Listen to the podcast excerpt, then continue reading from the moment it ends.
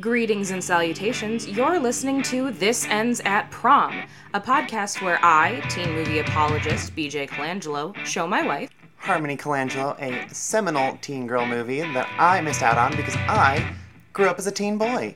Is today's movie truly emblematic of womanhood? Or of rose colored nostalgia glasses warp your perspective. Circle yes, no, or maybe to find out if we're crowning a queen. Or if we're killing the teen dream. Welcome to This Ends at Prom. This Ends at Prom is a Pod People production. I don't wanna be your merch girl. I wanna be your goddamn idol. And I don't wanna have to work twice as hard for the same motherfucking title. But I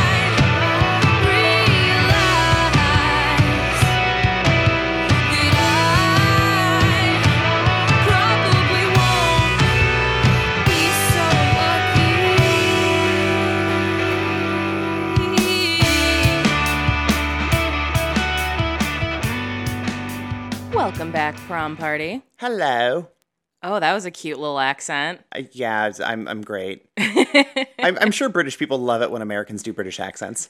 There's a lot of British people on TikTok who get in these debates about it because half of them are like, "We love it because you all sound terrible and it's fun to poke fun at you," and the other half is like, "It's terrible and I'm offended." So, as with all things, it's a matter of perspective. It depends on the person. I mean, one of my favorite celebrity impersonation moments ever is Michael Caine impersonating people impersonating Michael Caine. Yeah, that's also really great. Because he did in an interview, it was like, you all make me sound like, hello, I'm Michael Caine.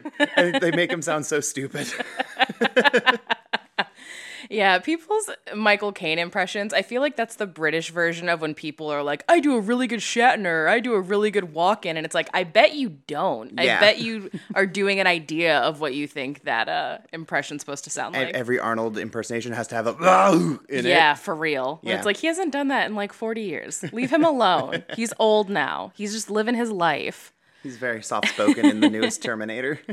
But today, uh, why we've got this, you know, little British accent thing going on is because we're covering our first coming of age movie that's not American. um, aside from Kiki's delivery service. Yes, okay, true, true. Yeah. Um, This is kind of exciting. And this is a movie that I loved watching when I was younger. Um, a movie that Harmony didn't know existed. Nope. But we're not alone here today, friends. We have a guest. We have an incredible creative artist, as well as the host of the Bloody Blunts Cinema Club. We have Devon Taylor with us. Hi. Hello, friends. Thank you for having me. Hello. It's good. To, it's good that you're able to be on our show because we were on yours probably about a year ago now, around this time, I think. Yeah, it was like it's almost exactly a year ago because you guys were the first guests that I ever had on my podcast. So Aw. yeah, I'd so- forgotten that. That's great. And we talked about Bride of Chucky and Seed of Chucky. So, listeners, if you're like, hey, I really want them to dive more into that horror side, you got to go over to the Bloody Blunt Cinema Club and listen to us wax poetically about Don Mancini and all things queer, scary dolls. but Yes, I- all about the creepy, but I'm I'm excited to exchange that in for uh, conversations about bazumas and snogging today. oh, yes. so Devon, you actually picked this movie, which is really exciting because this was kind of a left field choice for me. I was like, most people haven't seen this movie that are American. So, what movie are we talking about today? So we are talking Angus thongs and perfect snogging. Uh, yeah, very random choice. I remember, yeah, I gave you like a list of like potential ones, and then this was like the the the very random one because I mean, you know, it is always fun to talk the classics, obviously, but it's like this one is just like so very random and specific and I just have such distinct memories of watching it but then also it's just it's actually like really well made for being a Nickelodeon produced film and it's like a, just a really good coming of age film. Like I had I was laughing my ass off rewatching it. Yeah, I was really excited because you're totally right. It's really fun to talk about the classics, but this is one of those movies where I couldn't think of somebody who is going to be really hardcore about wanting to talk about this. so I was like, "Oh, we have somebody who wants to talk about this movie." Uh yeah, that's what we're doing. So, very glad that this movie had an impact for you. So, I'll share my story with this with this movie first. Um I was uh during the early years of the internet, I was a frequent visitor of the website girl.com, spelled G U R L, um, Okay. which, in all honesty, was kind of like my gateway into a lot of feminist theory. Um, it was a very SJW website before SJW was kind of like a buzzword. And it's also a website that taught me HTML coding. And in the days of MySpace, that was super important to me. Obviously, I needed to know how to make my my profile look as cool as possible. Um, but girl.com was this website that you could go for everything between like astrology predictions, fashion advice, uh, sex education, um, what's going on politically. It was kind of a catch all website, and I'm very sad that it doesn't really exist anymore. Like, it's there, but it's like a shell of what it used to be um, because just there's so many websites that are doing it, you know, better and more in depth than they could keep up with anymore. But it was like a like a teen magazine, but as a website, and for whatever reason, um, the book series that this movie is based on paid a lot of money in advertising on girl.com because like every other page was an ad to buy Angus thongs and full frontal snogging, which is the original title of the book, which they change it in America because full frontal means something different here than it does in the UK. um, so they changed it, you know, to perfect snogging for for the US. But I was like, what is this book? And Especially with a title like that. right, Like, what do these words mean together as an American? The entire series of like the Confessions of Georgia, uh, Georgia Nicolson books, they all have these like pop punk Fall Out Boy style titles where they're just way too long for no mm-hmm. reason. Y- We had some obsession with like having lists as titles, like around this era. yeah, and the second the second book, which is also partially an inspiration for this movie, in America was on the bright side. I'm now the girlfriend of a sex god. I think was the title. And in the UK, it was something about like having really big underwear. Um, of course, because it's the UK, it's it's knickers. But uh, they changed the title in in America probably because people in America were like, I have no idea what that word means, so they just changed it completely. Um, but I tracked down the books and I read them and I was like, these are very sweet. These are very cute coming of age stories about like a very average girl. She didn't have anything super special going on about her, and that was kind of a, a change compared to a lot of the the teen stuff we were getting at the time about like, you know, camp rock with rock stars and stuff. Like Georgia's just a girl. Um, and that was really refreshing. So that's that's where I came into with uh with this movie. Devon, what is your background with this? Yeah, so uh, this movie, I remember it came out uh, when I was, I, I believe I was 14, or uh, yeah, I believe I was 14 when this came out, and um, I have three younger sisters, so uh, growing up, you know, was definitely watching a lot of things that were targeted to female audiences. Which was in, I mean, like I, I'm pretty sure I've seen every episode of Hannah Montana.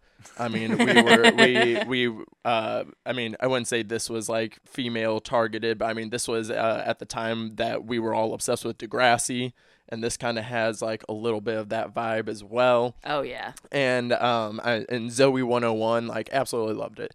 And I mean, I watched so many, you know, female coming of age movies just because like it was always, you know, we had to there there were four of us, so we always had to like take turns bartering at the video store or renting something on demand on cable or wha- whatever. Ooh, remember that?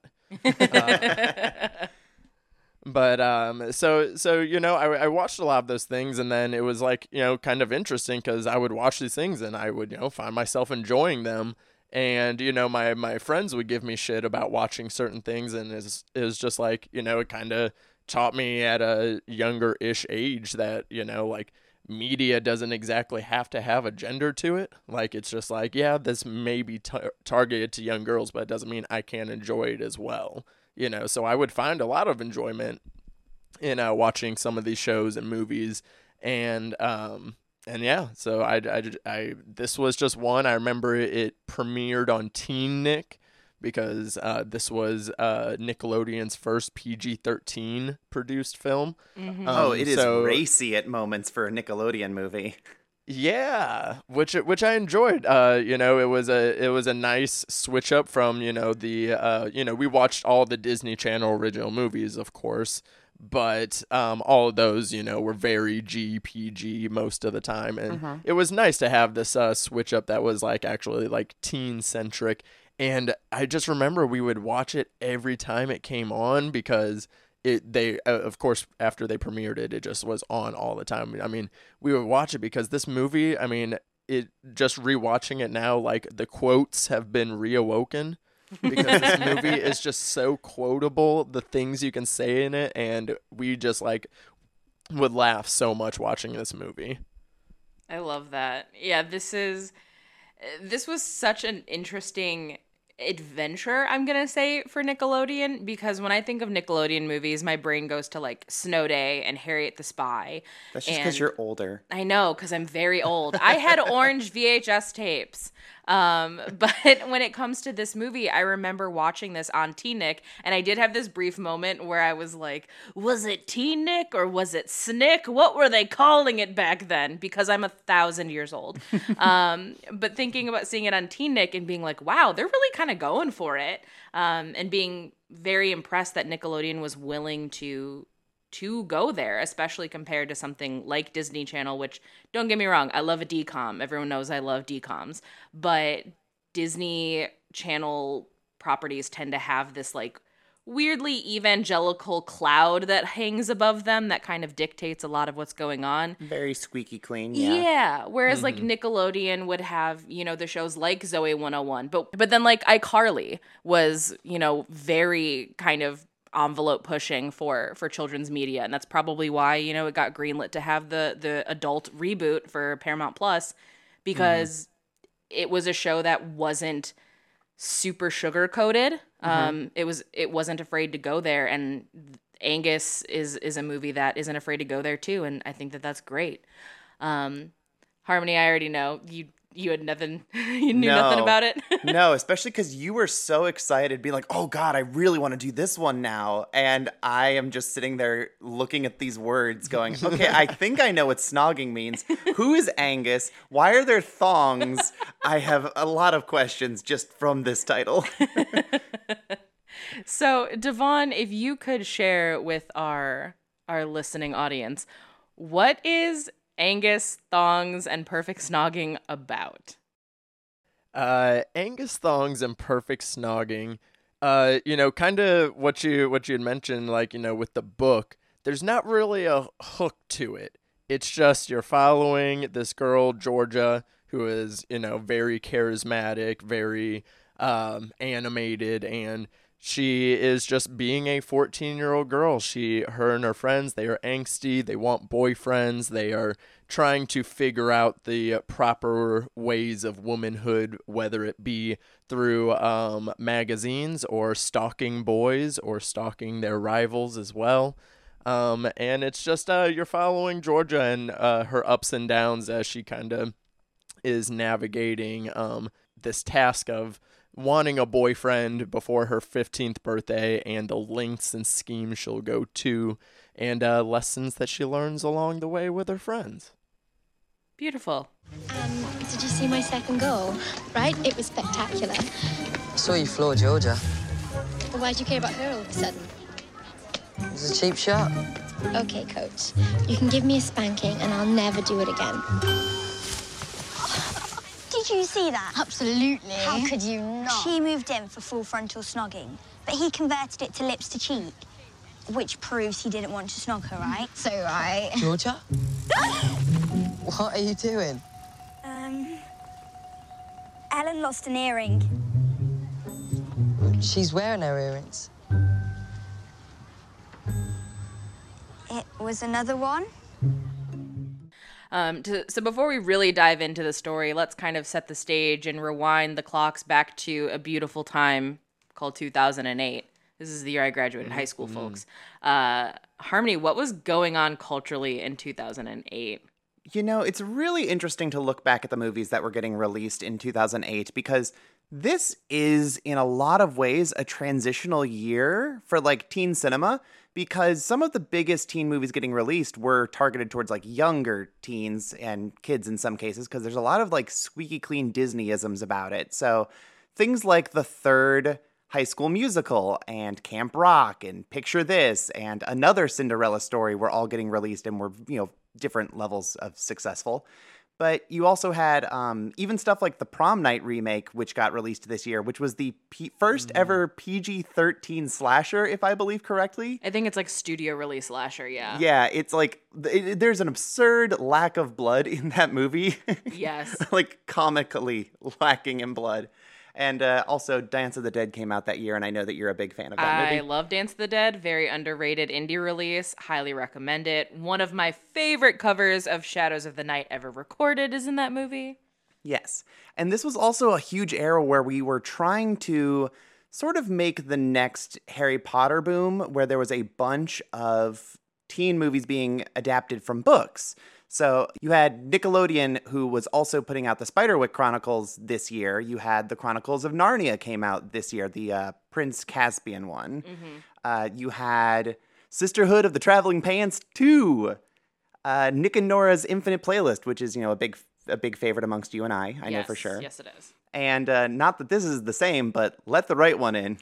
Okay, so I'm glad that you mentioned Let the Right One In, though, because Let the Right One In, in my opinion, is when we started getting.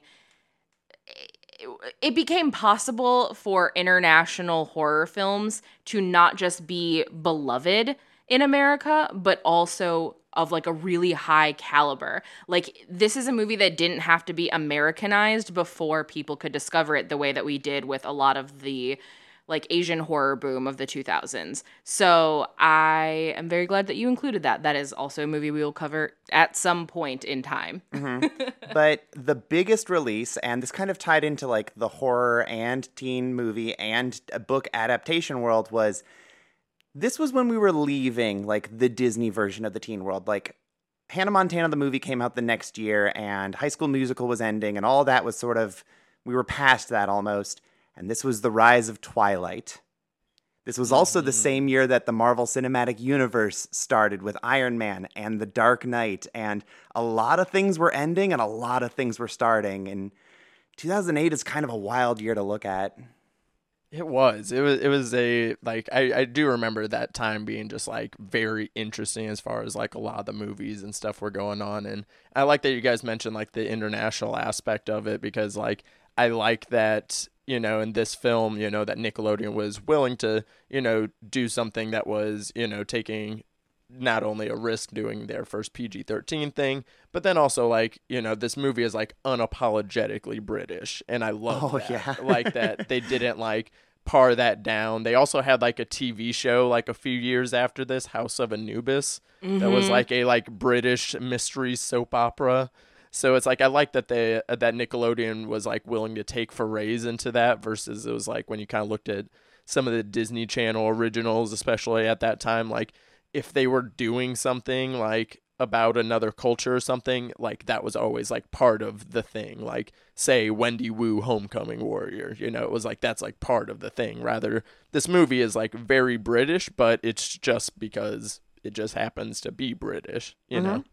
Oh yeah, there were definitely moments where I had to like look up British slang because it's been so long since I've actually watched this and I couldn't remember for the life of me what some stuff meant and I was just like, "Uh, what are you saying again? What comparison is this? Oh, that means trash. Got it. Okay, cool." I felt like an old person who doesn't understand like hip young people slang as I was listening to this and being like, well, based on context clues, I think I know what this means, but I'm not really sure.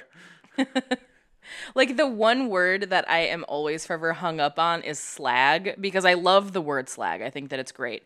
But I've never been able to understand like is slag as intense as like how we say slut here or is it like the step below calling somebody a slut? Like, is it a floozy level? I have no idea. So, any of our British listeners, please tell me, like, in the hierarchy of misogynist insults, like, where does slag fall on the intensity scale? Because I don't know, and I the internet has been no help. Urban Dictionary, you're useless. You're not helping I think me. it's I think it's bad. Like they don't say it affectionately, but it's like it's funny because it's like that one sounds fun, but it like I think that's the bad one. But it's like when you hear every uh, saying calling each other mingers all the time, that sounds bad, but that's like supposed to be the fun one. So it's like the way their slang works is really funny. Yeah, I really like I really couldn't figure it out because they also do call like so they call Slaggy Lindsay Slaggy Lindsay the entire movie.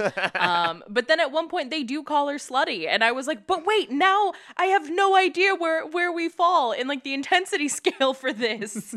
um, yeah, so it, it's very very fun. All right, let's let's dive into this and let's start off with our protagonist, our leading lady. Let's talk about Georgia. Devon, how do you feel about Georgia? I love her. Um, I, I I love I love the performance. Okay, maybe not love her because rewatching it, it was like, yeah, like Georgia is kind of shittier than I remember. But that's like also the point. Like I like that we have a very, you know, she again, she's very like eccentric and charismatic and she's kind of the the ringleader of her friends, but at the same time she's like one of the least confident within the group as well and then it's like she's one of those girls that it's like it's I I love examining like 14 year olds because I think they are like some of the most complicated uh, individuals like when you're that age because she she doesn't really have like any terrible reason to be as angsty as she is. She has a fun-loving family, you know, they're not poor or anything. Like they seem to be just kind of regular middle age. She has friends. It's not like she's like, you know, getting like overwhelmingly bullied. But, you know, she's still just angsty for the sake of it.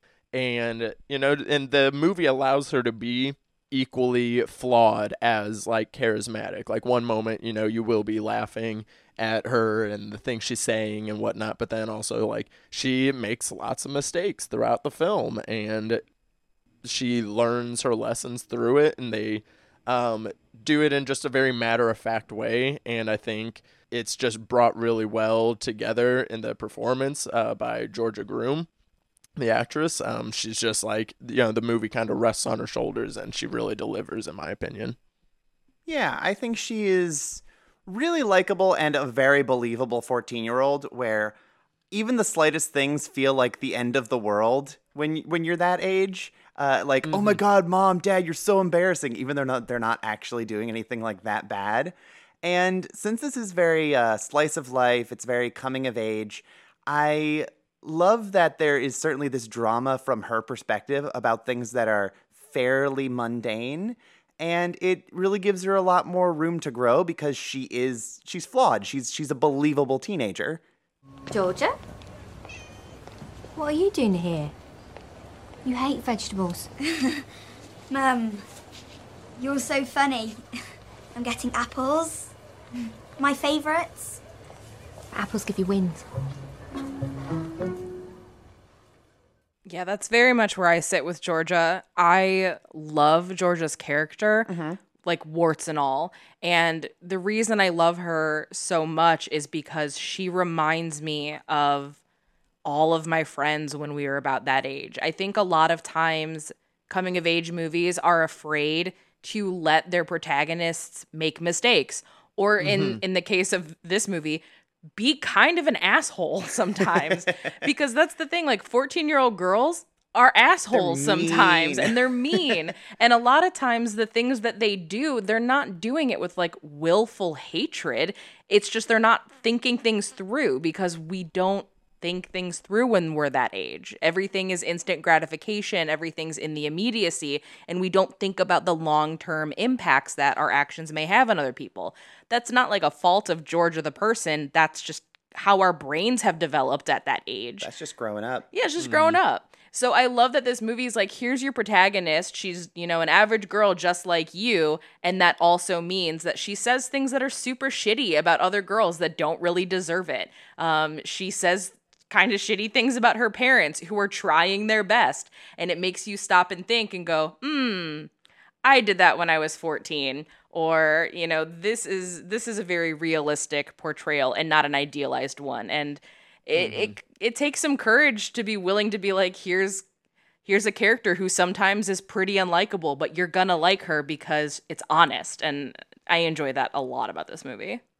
Yeah, and I think uh, and I like how it extends into like her relationship like within her like friend group as well like in another teen movie you know it's like you have the the tight knit group that are just perfect and they love each other all the time and then there's like a big epic fight that tears it apart. But it's like in this, it's like throughout the movie, it's like they equally show each other like having each other's backs, being loving, but then they're also, you know, kind of mean to each other and some of the things that they say and the way that they judge each other and like the way that they tell each other's secrets by accident and like, you know, like just all very little nuanced things and like, you know, it just like kind of uh, you know, piles up rather than it being just like, you know, oh, at the end of the second act, there's going to be a big old fight and then they resolve it. It's like the way that they handle is just so much more honest, like you said. Oh, definitely. And I, uh, I do like that this friend group kind of functions like a 14 year old girl version of like a teen sex comedy. Because th- th- they're very, um, they're very boy crazy but they don't even know necessarily what that means and they're just kind of trying to find information anywhere including like magazines that aren't helpful and uh, what is it M- mom's book of oh yeah men are from mars women are from venus which like friends don't ever take advice from books like that. They are trash. I mean, and they and they even radiate that like uh, that like sex teen comedy like group style. Like one, normalize naming your friend groups again uh, the Ace Gang here, love that. But then, um, but yeah, but they like you know they they're like you know they do the things that you know we typically always see in like you know the teenage boy one movies where it's like you know they're they're scheming and they're you know doing these elaborate plans just to try to you know get in with the boys and uh, the they do lots of stalking with binoculars. I I, would, I do want to stress this though. the Ace Gang they are kind of creepy. they, they they are peeping tomming on the titular thongs in in this movie. They're just they're staring at Lindsay's ass through the window with like spy glasses. yeah, we were having this conversation about the idea of this being kind of like a teen sex comedy that isn't actually about sex. And I find mm-hmm. it fascinating because if you look at the beats of this movie, they really are like a teen sex comedy. But the difference is that in, you know, boy teen movies, which tend to be the teen sex comedies, it's all about like getting laid and we culturally have normalized the idea that like boys turn 14 and then they just have to jerk off all the time like that's a very commonly accepted idea of adolescence. And then we don't talk about the fact that, like, you know, people who are assigned female at birth are also having those same urges and that same influx of hormones but we've like demonized the idea of sex and masturbation so then that like energy gets turned into like boy craziness and having crushes and mm-hmm. wanting relationships and that's really really interesting to me because yeah like the spying thing which is I would say arguably the most problematic part of this movie. like there's definitely some other stuff that I feel a little cringy about, but the the the spying is definitely a bad thing because you're totally right. If the roles had been reversed and this was a movie about four boys that were like peeping on a bunch of girls they have crushes on, even if it wasn't about sex, even if it was just like, oh, I think she's so dreamy. They're doing recon though. Yeah, we would all be yeah. like, we're calling the police. Like, why are you doing this? But in this movie, yeah. it's like, oh, it's cute and fun. And it's like, no, there's, there's a little creepy here. Yeah, and, and I think it, they made it a cool way of like you know kind of getting the best of both worlds with it being like just in this pursuit of you know kissing. It's about you know the the stages of kissing, and the the way that they do it is still very realistic. I mean, because like you know when I was in middle school, it was still about like you know like kissing and making out. It wasn't about sex quite yet, you know, at least not for me. It was mm-hmm. like it was still about like oh what's the like most crazy place you can make out or like you know like stuff like that. So it was like I like that that you know, again, like they're able to take the elements of like the the sex teen comedy, but like you said, like taking out the sex and just making it a little more innocent with kissing, but which is still as vital and like you know coming of age as sex is, or even more so. Yeah, I do really like that. I think that it's it's very charming and I love how ridiculous their 10 stages of snogging rules are because some of them sound like those really bad sex tips that you get from Cosmo magazine where mm, one of very specific. like one of them is like you kiss for 3 minutes without coming up for a breath and I'm like you're going to suffocate. Uh-huh. That's a terrible idea. Speaking of let the right one in. yeah, for sure. We cut out all the letters about kissing from the problem pages of every girl's magazine. So it starts with level one, holding hands. Two, arms around waist. Three, goodnight kiss. Four, kiss lasting over three minutes without breath. Five, open mouth kissing. Number six, tongues. Seven, upper body fondling, outdoors. Eight. oh my god.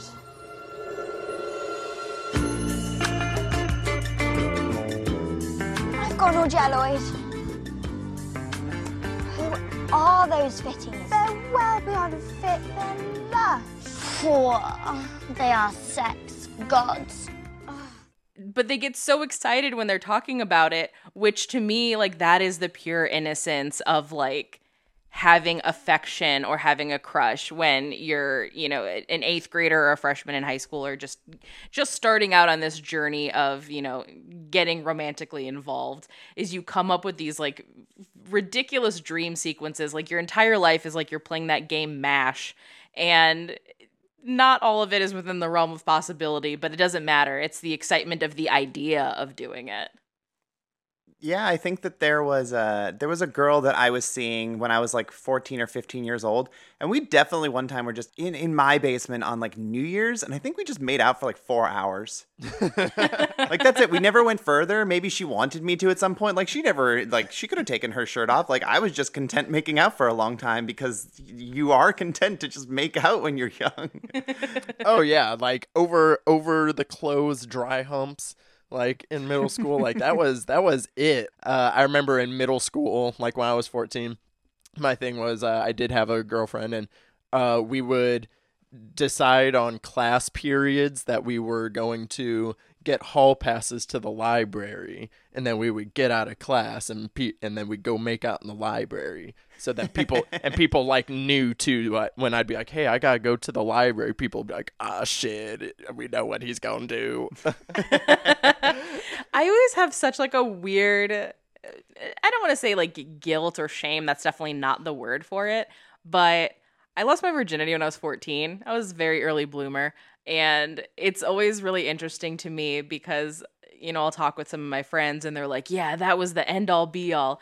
Whereas I went through my junior high experience like really not kissing anybody. No one ever wanted to slow dance with me. Like I was very much on my own and it was kind of traumatic. And I think my response to that was the second I became a freshman in high school and I was like, wait, I'm curvy with big boobs and people find this attractive. Time to get fucked and make up for lost time. Like, I'm pretty sure that's where my brain was at at the time. So, you know, my friends will have these like beautiful, wholesome stories of, I made out with this person. And I'm just like, I was doing horrible shit beneath the bleachers as a freshman because I was a monster, a hormonal monster. And in like a weird way, this movie like makes me feel really happy and I'm like, "Oh, this is so wholesome" because compared to like my debaucherous past, I'm like, "Oh, this is so lovely. I feel great. they just want to kiss each other. That's so sweet." I like how they made it like a, uh, that they chose 14 specifically for this and like 14 going on 15. I feel like that is like when it is like such a stark change though. Cause yeah, like I mean, as soon as I hit high school, I was trying to talk to all the older chicks because they were the ones that were actually, you know, wanting to have sex and shit. And I was like, all right, things are different now. Like it, but it was like, it was like a, like such a like snap like decision. But like, I was, I, I was kiss crazy like all through like school. Uh, the the kid in here that um gives kiss lessons after school. Um, oh, is- Peter Dyer. Peter Dyer, uh, they call him what, Mr. Saliva, uh, Yeah. throughout the movie, and um, that, that he's slight. I slightly relate to him. I- I wasn't giving lessons, but I was I was kissing in like elementary school, like you know. So that was, I guess, my my early bloom. I was an early bloom kisser, um, uh, and so it was like uh, on the playground, you know, like uh, how the the playground things had like the little castle things. It was like, oh yeah, like you I'd meet girls up there, and then like the girls are like wanting to kiss, and it was like, oh shit, like so like that was that was my thing. I w- I I wouldn't consider myself giving lessons, but I was just I was just there. I was definitely a, uh, a very late bloomer in every sort of making out and physical aspect. But I'll tell you what, when I hit like 15, 16 years old, I was a more graphic version of, uh, of Peter Dyer. Because I was uh, definitely, I, I, had a, I had a lot of friends who were girls, and they had a lot of shitty boyfriends who would dump them and be like, I just need to find a real man who's nice to me. And I was like, I'll go down on you. Forever. and uh, yeah, I, I, I'm a people pleaser. I never asked for anything in return. I just wanted them to feel nice. Uh, I I realize now that it's because I'm a horrible bottom, but you know, or a chronic bottom. I wouldn't even say I'm a horrible bottom. I'm a great bottom, but but like I related to that really hard. Where I was like, hey, you just want to come over and I got, got 30 minutes before my parents get home. Yeah, we were having that conversation. It was just cracking me up because I think that like all of our schools, like we all had that kid. Like whether it was mm-hmm. kissing or, you know, whatever, there was always that kid that was like, I'm just I'm just here to make you feel good and like it's fun for me too. Like this is great. And I love that they I love that they show that like awful gross just string of saliva after Georgia kisses him for the first time because all I can think about is in not another teen movie when they're making fun of the kiss between Sarah Michelle Gellar and Selma Blair in Cruel Intentions and they just make it so sloppy and Ugh, gross. That's exactly what I thought of. Um, but also like speaking of Peter Peter Dyer though, like also kind of fuck him because you know he clearly develops this this unrecruited crush on Georgia, and then they're at a party and he like attacks her in a bush. Mm-hmm. like I understand that he's also just kissing her. But still, like, she said no, dude, and you pushed her into a bush, and then like and they unintentionally kept going like yeah. He like flashed her and like they're in the bush and he's like still go like that's you know even way more egregious than the spying for sure like this that's the scene that i'm like ooh peter Yeah. like, come on yeah dude. i i feel a little bit bad for him that he gets his heart broken but also um buddy you have never been told no before clearly because you're the kissing teacher and uh, this is a lesson that you really need to be learning Mm-hmm. Yeah, absolutely. And because of that whole situation, I have like weird feelings about the end of the movie when uh, Georgia's introducing her friends to the boys whose hearts she's broken. I'm like, no, no, no, no. You already know that he has issues with consent. You should be telling your friends, stay the fuck away from that guy. But instead, you're like, I feel bad for breaking your heart. Here's my friend. And it's like, all right uh, no. and like and how'd she decide she like gave one friend the good guy uh the the dan guy she gives and then gives yeah her other friend oh you can have peter here you go Right. and like I know that that's supposed to be like a yay, everyone has somebody ending, but like it's more complicated than that. But also, you know, 14 year old in 2008, these are not conversations that we were having at that time. So like no sh- you just want to have a boyfriend she's got good intentions, her heart's in the right place, but also like girl, come on. Mm-hmm. Appreciate your friends more than giving them your leftovers. i mean this this group of girls would probably kick peter's ass if he decided to get out of line That's also They- very they, true. they seem like they true. they will absolutely pounce to defend their friends Yeah, Jazz Jazz is that girl at the club who will like walk up and just like smack someone across the face. She has no chill and I love her. or she'll just pull your fake titties out Yeah. All right, I have mixed feelings about this. Okay, I'm going to talk about Slaggy Lindsay, who is I guess our antagonist. Like I don't know what else to call her. Lindsay's only crime is that she's hot. Like she's not actively being an awful person until the end. Like she does some petty shitty shitty moves of like, "Oh, I'm going to put my party on the same day as yours." But like from Jump Street, they're like Slaggy Lindsay has huge boobs and is boy crazy and she fucking sucks. And then they just body shame her for the whole fucking movie. Okay, I, I will say she doesn't deserve the body shaming because yeah, they, they say she has a massive butt because her boobs are fake, and but they go she has a massive butt, and I go why y'all say that like it's a bad thing? But I mean, Lindsay just talks a lot of shit throughout the movie. Like that's basically her thing. I mean, she does talk some shit and like throw Georgia down in the field hockey, but the the body shaming yeah was uh very extra. Yeah, I'm not I'm not a big fan of like public displays of humiliation like that. To be fair, like she needs to know her audience. Like don't show up at Georgia's party and be like it's me or her. Like you're going to lose this argument, girl. Uh-huh. Like read the room. Um but yeah, like she's it's just like very petty like high school girl conversations. Like there's no active like malice going on, but like right off the bat I was like, "Wow, you really just love shitting on what this girl looks like." And it's also done in this way that I I don't think we talk about enough when it comes to coming of age stories is that a big reason that they hate her so much is because they recognize that Lindsay does fall into the typical standards of of beauty. Like she she does. And they frequently compare themselves to her where mm-hmm. they're talking about like, "Oh my god, this guy's never going to be interested in me because I don't look like Lindsay." And they're like, "Yeah, well you're funnier than her." But she has a better nose than you. Yeah, well she has a big ass. Yeah, but y- you know, you're nicer. And there's this very weird you know, comparison infighting that happens when we're in adolescence because literally everything in the media is telling us that we're supposed to do this. Oh, you lot are so sweet. I got mostly eights for everything. So did I. Hey, who gave me a four for my nose? And look, someone else gave my mouth a six and one third. What's wrong with my mouth? And I also think that's uh, a big element of this that we haven't really gotten to address just yet is that they also uh, are really mean to Lindsay because she's fake and she's inauthentic. Like oh well she she's just trying to impress boys and she has like the chicken cutlets in there because her boobs aren't that big. And there's this like strive for authenticity that they also are not self-aware enough to realize that like Georgia you're being just as fake if not more so than Lindsay and I think that like I, I don't know if kids today still do this, but when I was in school, like calling someone fake was just like one of the biggest insults you could throw. Someone's like, "Oh, well, they're just fake, Oh, they're a poser is like A like poser. fake friends." Yeah, uh, you know, in it would have been fine if like at the end, you know, Georgia gets her happy end, she gets the party and stuff. But then that's when it's like it, it is like insult to injury on top of it that they still like had to humiliate Lindsay at the end of the movie on top of it because like yeah, like Georgia that was like the whole thing. Like she was like learning is like yeah, she was being just as fake with all of her schemes and lies and plans and trying to manipulate people.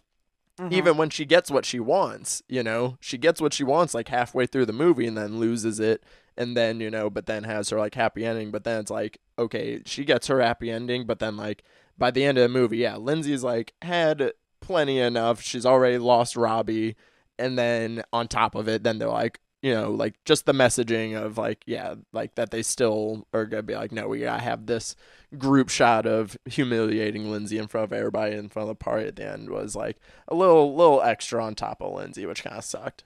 Mm-hmm. Oh yeah, I mean, we do get that really nice moment of growth with Georgia where she's trying to have this like private conversation with her where she's like, "Hey, like I'm sorry that this happened, but also let's be adults, let's be mature about this." And like you could have just let her take the L, but again, Jazz gives no fucks and she was like, "You embarrassed my friend. I have to I have to right this wrong and now I got to humiliate you." And it's like, "Oh, Jazz, just let her just let her walk away with her tail between her legs. Like you don't need to do this." Jazz rolls in like an Italian mobster, being like, "Why did you have to disrespect my friend at her own birthday? I have to teach you a lesson." She broke her kneecaps essentially. She really did. Uh, But you did mention the magic word of Robbie. Let's talk about this love interest. First off, like Aaron Johnson has been so adorable his entire career. Like, how dare he be this charming and cute? Also, I did not know he was British because I know him best as as Kick Ass. Mm-hmm. So I didn't realize like, oh, oh fuck, he's he's very British. So, Devon, what do you make of our, our dreamboat Justin Bieber haired Robbie? Oh man, I've I, I loved I love Robbie, um, Aaron, formerly Taylor Johnson. Um, like I remember he was like one of the high points of the movie though for me as well. Like back in the day, just because like he does have just like this overwhelming amount of charm in the movie, and I like that we have a character of a boy that's just a sweet boy. Like yeah, he you know does get caught in between the middle of the two girls and for the most part he does his best to navigate the situation in a you know decent manner besides when he kisses Georgia when he's technically with Lindsay. But besides that I like that it wasn't like there wasn't any um there wasn't like any like, you know, twist to it or there wasn't any um the, the the the big misunderstanding between the two characters like between Georgia and Robbie like wasn't because like Robbie did something like super dickish or something. It was like they let him just be like a a, a good guy uh for the most part as far as like you know 14 year old teenage boys go. But he yeah but i remember his performance. He just had so much charisma. Uh absolutely loved it. He uh super adorable. He was like the original logan lerman Oh, God. even yeah. though even though they're not that far in age but very very similar and i love them both i kind of have a type Harmony, how about you? What do you feel about about Robbie? I think that he is a good boy. Which like I, I realized this the other day where it's like I will be watching like teen movies and I will refer to like young men as good boys and I'm like that's probably patronizing but also I'm calling them the same thing I call dogs which is the biggest compliment because dogs are the best so you know whatever sure but I think he is he's very lovable uh, I also love that he's not perfect because like no teen is perfect he's not like this absolute flawless dreamboat that Georgia thought he was. Like he makes mistakes. Everyone in this movie makes mistakes, but for the most part, he's like his heart's in the right place, and I really like that about him. Yeah, I I love Robbie and I have like a weird soft spot for Robbie because he is definitely the type of boy that would ask me to go on dates when I was in high school. And I would always say no because I was like, oh, I'll ruin you. Like, you're too kind and soft and nice and sweet and creative. And oh, you're going to write an album about me by the time we're done. And we can't do that. So when they have that moment where he's like, I wrote a song about you, it's called like that bitch in a uniform or whatever. I was like, oh, I relate to this a little too much. I really liked it when we were at that concert and you leaned over to me on the couch and you point at Robbie and go, That is what every boy who had a crush on me in high school looked like. That's what he wore, and that's what his hair did. yep. They all had that same hair. They all had like a graphic shirt on with a vest. That just tells you That- I get to go to coffee shop sometime after curfew because I'm in a band. That outfit is I play indie pop music in 2008. Can you tell? that i- he has a pretty primo 2008 swish. Uh, the, the the 2008 swoosh, like he he's got a solid eight out of ten on the haircut for for the 2008 era. And, and I also love that, like you said, like he's like not perfect. He's not like the the biggest dreamboat. I mean, he's super cute and adorable. But I love that he's also like he's in a band, but he's the bass player. He's not like the like lead singer, front man, guitar guy either. You know, like that's like mm-hmm. in the spotlight. He's you know he's just a, a regular guy in a band. He helps run his his mom's fruit and vegetable shop with his brother. I mean, like wholesome. and he likes cats. Like you know, he's he's a sweet boy. There was a moment though during that concert that Harmony made a comment that about killed me because he announces before the party like I wrote this song for Georgia and then takes a step back and the other guy sings. yes. so Harmony just looks at me and she's like, "Hey, I wrote this song for you. I ain't gonna sing it though." And I like lost my mind because it's really funny because the Stiff Dylans are an actual band, and just for this movie, they're like, "Well, Aaron Johnson, uh, play bass and."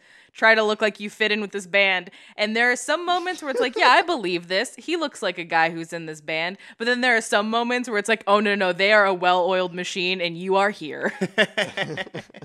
I, I, I really love it, and honestly, I looked him up. The Stiff Dylans are on Spotify. They have two songs, one of which is the uh, the song that they perform for Georgia in this movie. But speaking of though, the soundtrack to this movie fucking slaps. yeah. Oh yeah, so good. We got Lily Allen, we got Lenka, the Ting Tings, Kate Walsh. Like, they got a great soundtrack here. Who's the one band you love that's on the soundtrack? So the Pipettes are on this, and the Pipettes were one of my favorite bands. Uh, at, like towards the end of high school and then into college, and I could not, for the life of me, remember how did I learn about the Pipettes. And that's the song that's playing uh, Pull Shapes at the start of George's birthday party, the one where she looks on the dance floor and it's like, oh, your dad's back from New Zealand and look at him out there cutting a rug. Um, and the Pipettes are like a three piece uh, girl group and they do like really fun and edgy songs, but in like kind of a doo wop style. And it was unlike anything I'd ever heard. And it was this movie like unlocked that core memory of, ah, this band that I love. I got it from this movie.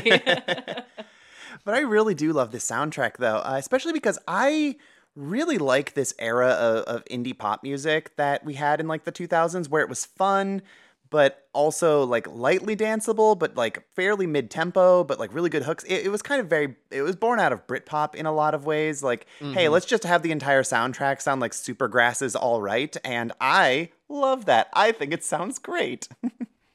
Yeah, it was a it was a really great era for for uh, the indie indie punk scene. I mean, the Stiff Dylans, the, the the song at the end, Ultraviolet. I mean, uh, I'll admit it slaps. I, I'm probably gonna put it on a playlist. It's it's it's pretty good as far as uh, when that era it gives me uh gives me like We the Kings vibes. That's what this whole like soundtrack sounds like. That mid tempo, slightly danceable. Yeah, yeah, that's I think it's the slightly danceable like indie rock is is a great way to describe it. let's just mash up like the strokes and MGMT. yeah, look at you. with a little never shout never on top. Oh, definitely. Oh yeah, for sure. um, so because this is a movie that's been around uh, long enough to have at least a 10 year anniversary, I went looking for some retrospective articles, which is like my favorite thing to do for some of these movies. And I specifically wanted to find one from a UK publication because this movie was released in theaters in the UK and it is a sleepover staple over there. So I found an article by somebody named Maddie Musson, and it's on the Tab, which is like a UK pop culture site. And it's titled, I'm sorry to tell you this, but Angus Thongs and Perfect Snogging is completely messed up. Why did we think this was normal? and it's it covers a lot of the talking points that we made, but I wanted to quote a couple of these because just the writing is fantastic. So the first reason that she s- says that the movie's messed up is first off, George is a bit of a dick, which I love that. And mm. then she goes, Okay, I know we were all knobheads when we were 14, but George is actually a pretty shit friend throughout the movie. She spends the whole film trying to get a boyfriend, then hates on Jazz for doing exactly that. She literally kicks Jazz in the shin because she threatens to go to Lindsay's birthday party and not hers. This girl has issues.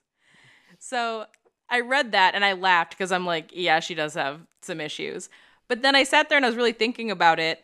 And I was like, you know what though? That is the exact type of like uncontrolled emotional response that 14 year olds have.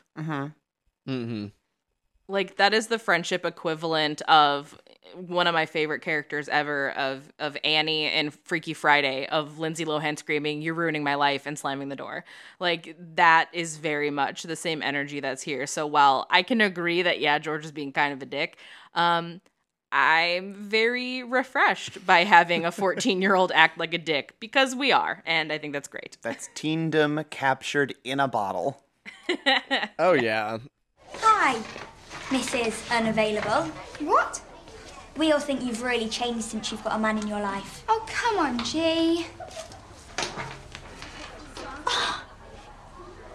A thong. Have you bought your ticket yet? What? To Bulgaria with your new best mate. Why are you being so stroppy? You'll always be my best mate. Just think of it like me going undercover and spying on her. All right. Now you're thinking like a best friend. I taught you well. like I mean the the the friendship itself it's like you know especially at that age like yeah I'm sure a lot of people have friendships that they've had since that since around that age but at the same time it's like when you have that friendship it's like yeah they're close and care for each other but then also kind of reminds you at that age like your friendships you are still very self-centered at the Oh, end of it you know? It's like anytime Jazz is like talking about like you know the boyfriend situation, uh, Georgia would just immediately slide it to yeah, but then also how can I get Robbie? And then you know blah blah blah blah, and it's like it, it very refreshing.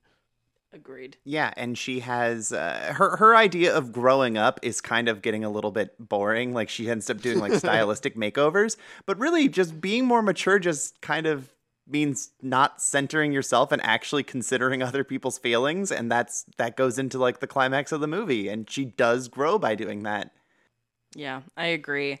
Uh, some of the other talking points are um, in what world would two fit year 11s date two year 9s, referring to uh, the the twins being really popular and older and then dating these freshmen. And it's like, okay, yeah, I get that. It it makes sense. I understand what you're saying there, and it's clearly trying to be funny.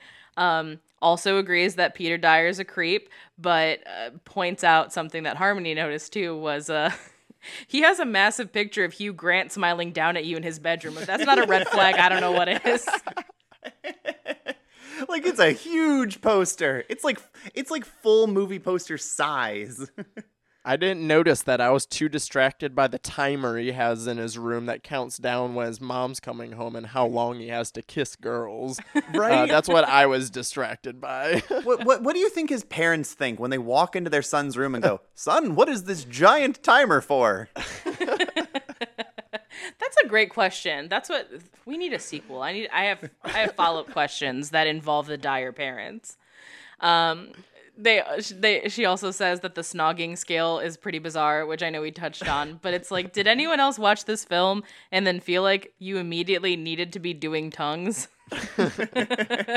which is such a fun way to say that. And I don't know, like, do either of you think that you were influenced by I mean, we all know we've been influenced by movies, but do you think that you ever had a moment where you saw a movie and you're like, wow, I'm way behind, I need to catch up, or anything of that sort?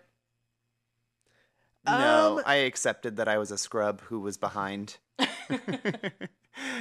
Yeah, I mean, I guess for me it was just yeah, it's like I don't know for for where I was in my in like my area and my school. Like I think I was just like kind of right on track because I like got off to an early start and then I guess I slowed up a little bit. And but like I was again like I was just like I was content with just like kissing and fingering like that was like super chill with me, you know. So it was like I felt like I was just kind of I don't know maybe on on pace I suppose. Um but then I mean, just considering this came out and like was portraying 14 year olds when I was 14, it was like pretty close to where I was. Um, but yeah, no, I've definitely um seen other movies where it's like, yeah, like I'm like, oh, like was I was I like I lost my virginity at 16, and I'm like, I'm like that's a reasonable age, I guess. I'm like, I don't know if that's early, young. I just always felt like it was kind of in the middle. Um, so like, yeah, whenever I see stuff and I'm like, oh, when people are losing their virginity at 14, 15 in movies, I'm like, was I behind? But then I don't know. Then at the same time, though, like as the last year and a half has taught us anything, like time is meaningless. Timelines are ridiculous. Like you do things when you're ready for them. And sometimes you do things when you weren't ready for them. Mm-hmm. And there is no like structured time. So even like I mean, I always talk about how I had an early start or people will say like oh, I was a late bloomer. And even then like that's it's all relative. So like, mm-hmm. you know, no one should ever feel bad where they are. I was just curious more so like you know, how did these movies actually speak to us? And I mean, like I said earlier, because I watch movies like this and I'm like, oh, this is so wholesome. Way sweeter compared to what I was doing at that age. Well, I'm also thinking about this now, and I think in the way of a lot of teen boy movies, they by the time I reached like my teen years, they had graduated out of being high school films, and they were a lot of like college films by that point.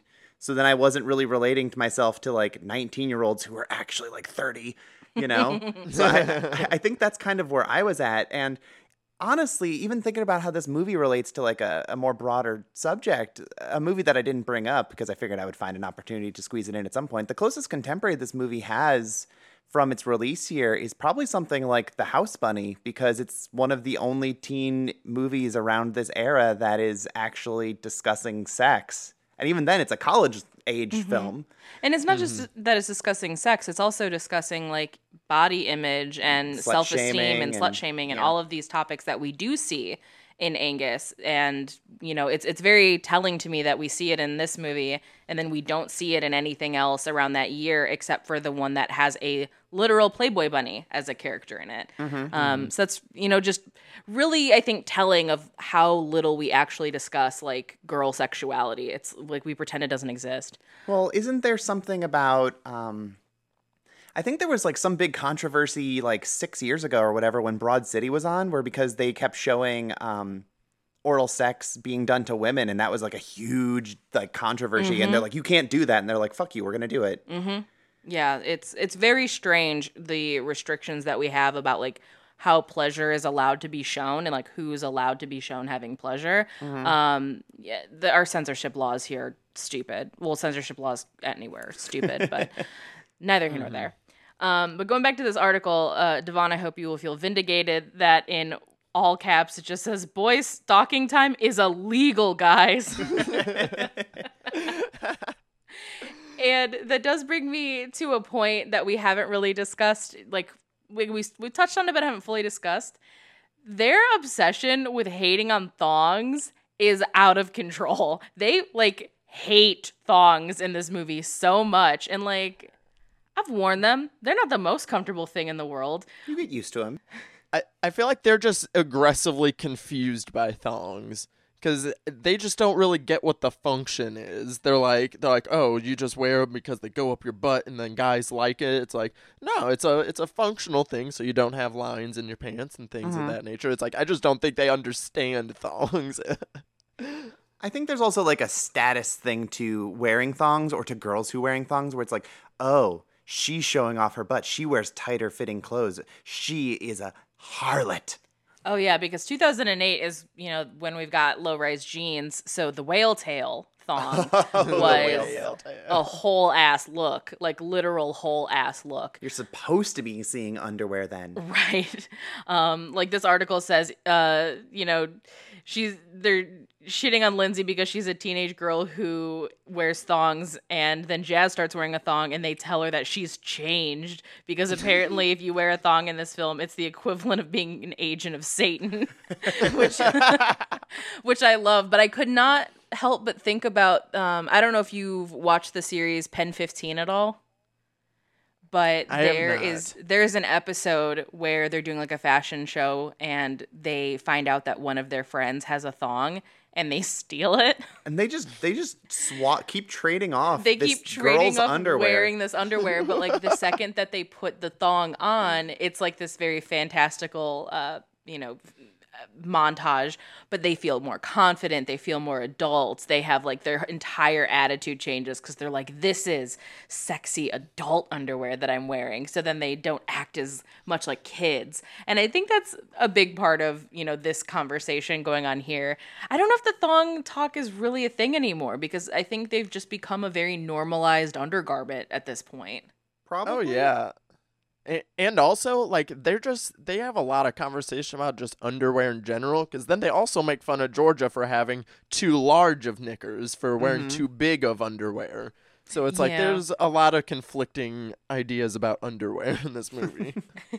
Georgia was not planning on people seeing her underwear that day in her defense. That's true. And I do wear my like granniest of panties when I'm wearing like a dress or something because I don't want chafe lines. So I got to protect myself. But we are in like almost a decade past the thong song. Like we should have been over thongs by this point, and yet we're still just like perplexed by them in this movie, which I think is really funny. Um, but the uh, the the last thing that they they discuss is um, stop trying to make nunga nungas happen, Dave. It's not going to happen. what is it with teen movies being so afraid to call them boobs? Because uh, my brain went to Hocus Pocus with yabos. Oh, yabos, of course. But I love how Bazumas is normal for them, but then she is like perplexed when he calls them Nunga Nunga. She goes, "Wait, why are you saying that?" and, then, and then when uh, Lindsay gets her her fake titties ripped out, he yells it, and he's the one holding them. He like catches them. Uh, when Jess throws them, and he catches them and goes Nunga Nungas again. Like nunga nunga, it, like if somebody ever called my boobs that, I think I would like slap them with one. Like I'll keep that in mind. His description though is kind is pretty hilarious though. it is pretty good. I I will give him that. He's at least being creative. But I'm glad that you brought up like the celebration of like catching them because like similar but obviously not similar.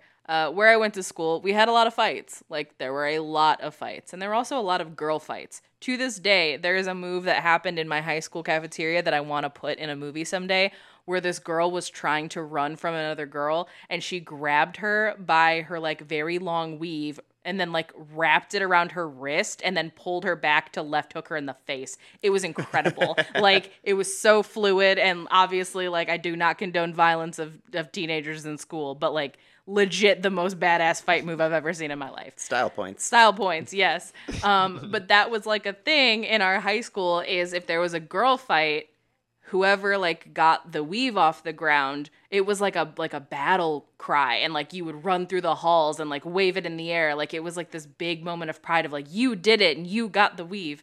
So like watching like catching a bouquet. Yes, it was like catching a bouquet. so like seeing this scene where he's so fucking hype about getting the chicken cutlets, I'm like, oh yeah, okay, we did do that when we were your age. I can't even be mad at you for this because that was a thing. the things we do when we're kids that we're like so problematic, so shitty, like so not acceptable, and yet we did it because we didn't we didn't know any better. Oh yeah, we were we were short sighted. That's a great way to put it. We're short sighted. Yes. um, this movie, this movie's a trip. Um, so that was all I had from that article. I really loved reading it. It was very interesting to read the 10 year anniversary ones because it's it was mostly people that were like, "This movie changed my life. It meant a lot to me. Yeah, it's got problems, but it meant a lot to me." And I think ultimately that's what's really important about a movie like this is I'm I was really sitting here and racking my brain and trying to think of a movie that shows a, a girl quite like Georgia who is just that relatable and is very imperfect and is kind of a mess, but her character like like like the motivation of her character is not that she's a mess. It just happens to be part of her personality. And I can't think of one. Mm-hmm. Um, yeah, it's it's very like casual in the way that they in the way that they do it. Like you said, it's like the it's not the it's not the catch of the movie, and I like just watching them watching kind of going through all these various different issues. You know, thoughts that they have about bodies and and the way that they approach like you know this like desire for relationships even though they kind of treat it more like you know property because they're they're wanting to be mature but they treat relationships as they as children would so it's mm-hmm. like I, I like that aspect because that was like always a big thing in like my school too like people shuffling around boyfriends and girlfriends like it was nothing you know like ditching one person for the other person and it was always about who's with who you know who has a person like doesn't even matter who it is half the time?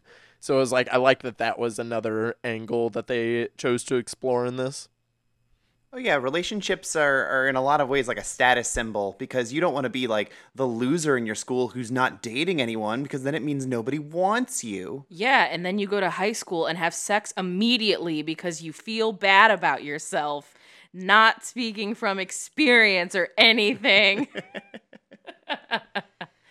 um yeah, I I really enjoy this movie a lot. I love its honesty. I also love that it also has like very sweet things in the side story. Like we have Jem the interior decorator who I think for a lot of people that might have been one of their first like gay characters who is just existing and the whole point of it is not that he's gay.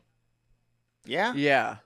Like it- it's I like that his plot point it's like it's a somewhat of a plot point but it's like a, a positive uh, outcoming, you know, because the whole time it's the red herring of thinking the mom's into him and that they're cheating, but it's like he's the gay interior decorator. It's like, oh, it's like the the positive spin on it. And I like how they made like such a funny joke about it. He just goes interior decorator, hello, and uh, which was just like one. I think that's got to be the queerest moment on Nickelodeon, like up to date at that point. Oh, I'm sure. I, Yeah, I yeah. certainly can't think of anything else. Yeah, nothing like that explicitly gay. No, Uh, because he also like he has a boyfriend and he puts his arm around him and he's like, yeah, my like uh, the mom explains like his boyfriend owns the club, so you know that that was definitely a big thing, especially for 2008. And kudos to this movie for having it. Um, the only last thing that I I had to talk about with this is uh, Angus, the most patient cat I've ever seen in a movie. Oh, that cat actor is the oh most Oh my tolerant cat I've ever seen. Like they're putting spaghetti on this cat's face, and he is just sitting there and just just dealing. Oh yeah, he is he is the Brad Pitt of of cat actors, like the the right amount of chaos but the right amount of patience too. Yeah, because he's just he's being carried around all the time. He's got Libby putting like a crown on him, like a wedding dress. Lots of ridiculous costumes. Yeah, the like I, we looked up in the credits. There are two cats, so two different Persian cats playing Angus. But I do love that, considering Angus is you know part of the title, that they did get a really really awesome kind of cat performance because. I was just really happy every time he was on screen. I'm not even that big of a cat person, Mm-hmm. but every time Angus was on screen, I was like, I love this little guy. Look at him. He's great. like such like- an MVP. And they kept him like integral to the movie too. It's not just like his name's in the title. He's he's pl- like he gets key scenes. He uh, Air, Air, uh Robbie's shirt at the end. He's wearing an Angus shirt because one of his qualities is that he just loves cats. Like so so cute. yeah, it's great. I also love that he just looks like a feral mountain cat. yeah, he- he's got grouchy Wil- Wilford Brimley face because he's a Persian. I love it. yeah, he's great. Do we have any final capsule thoughts on Angus Thongs and Perfect Snogging?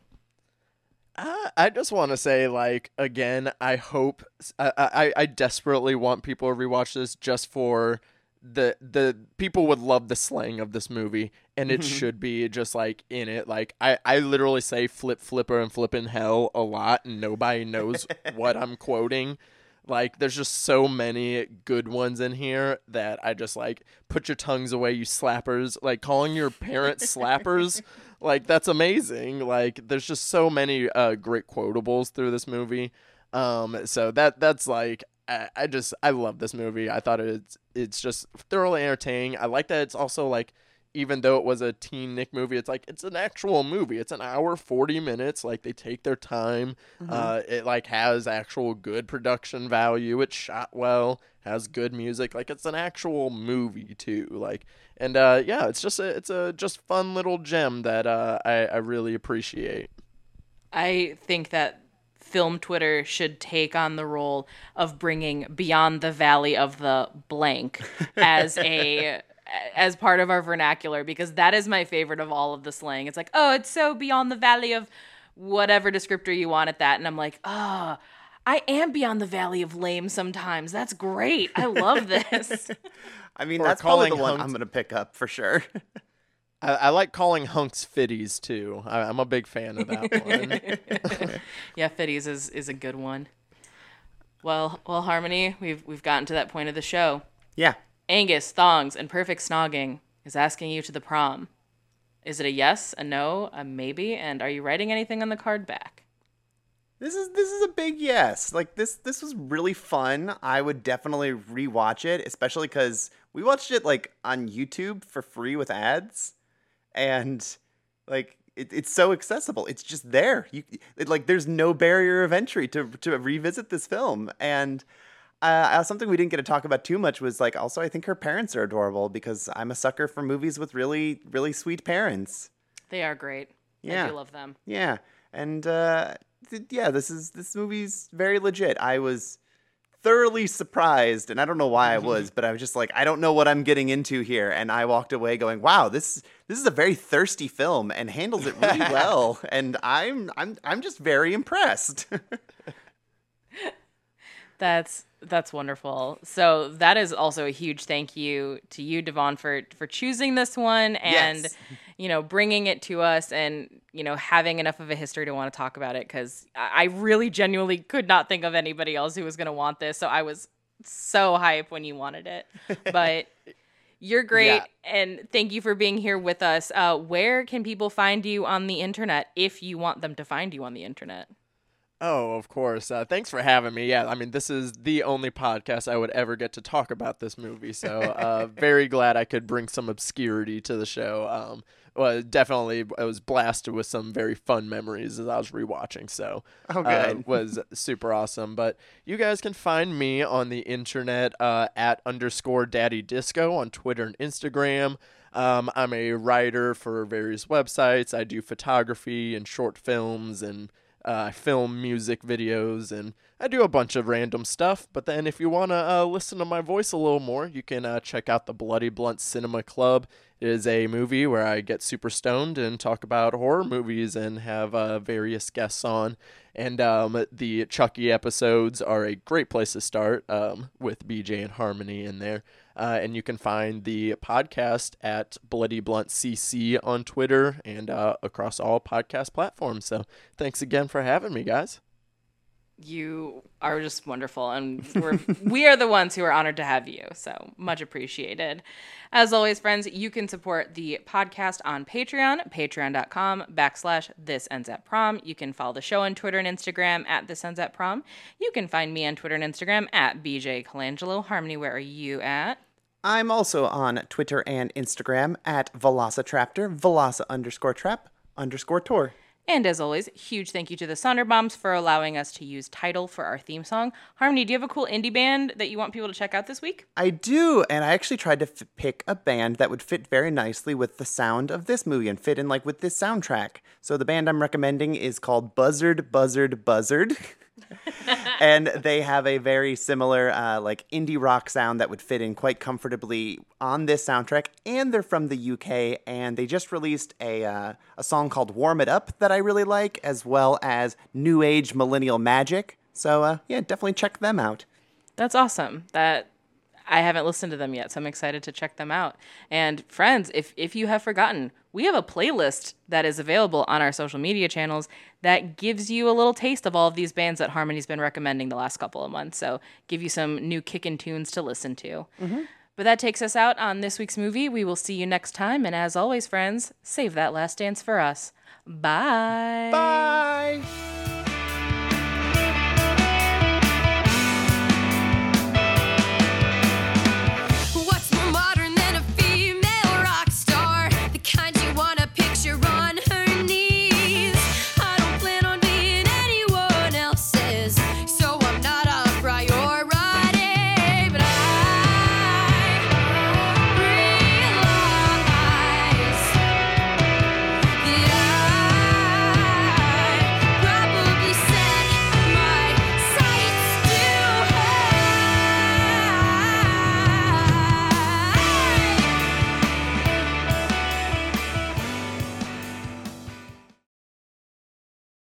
first thing you notice in a girl? It's your nunga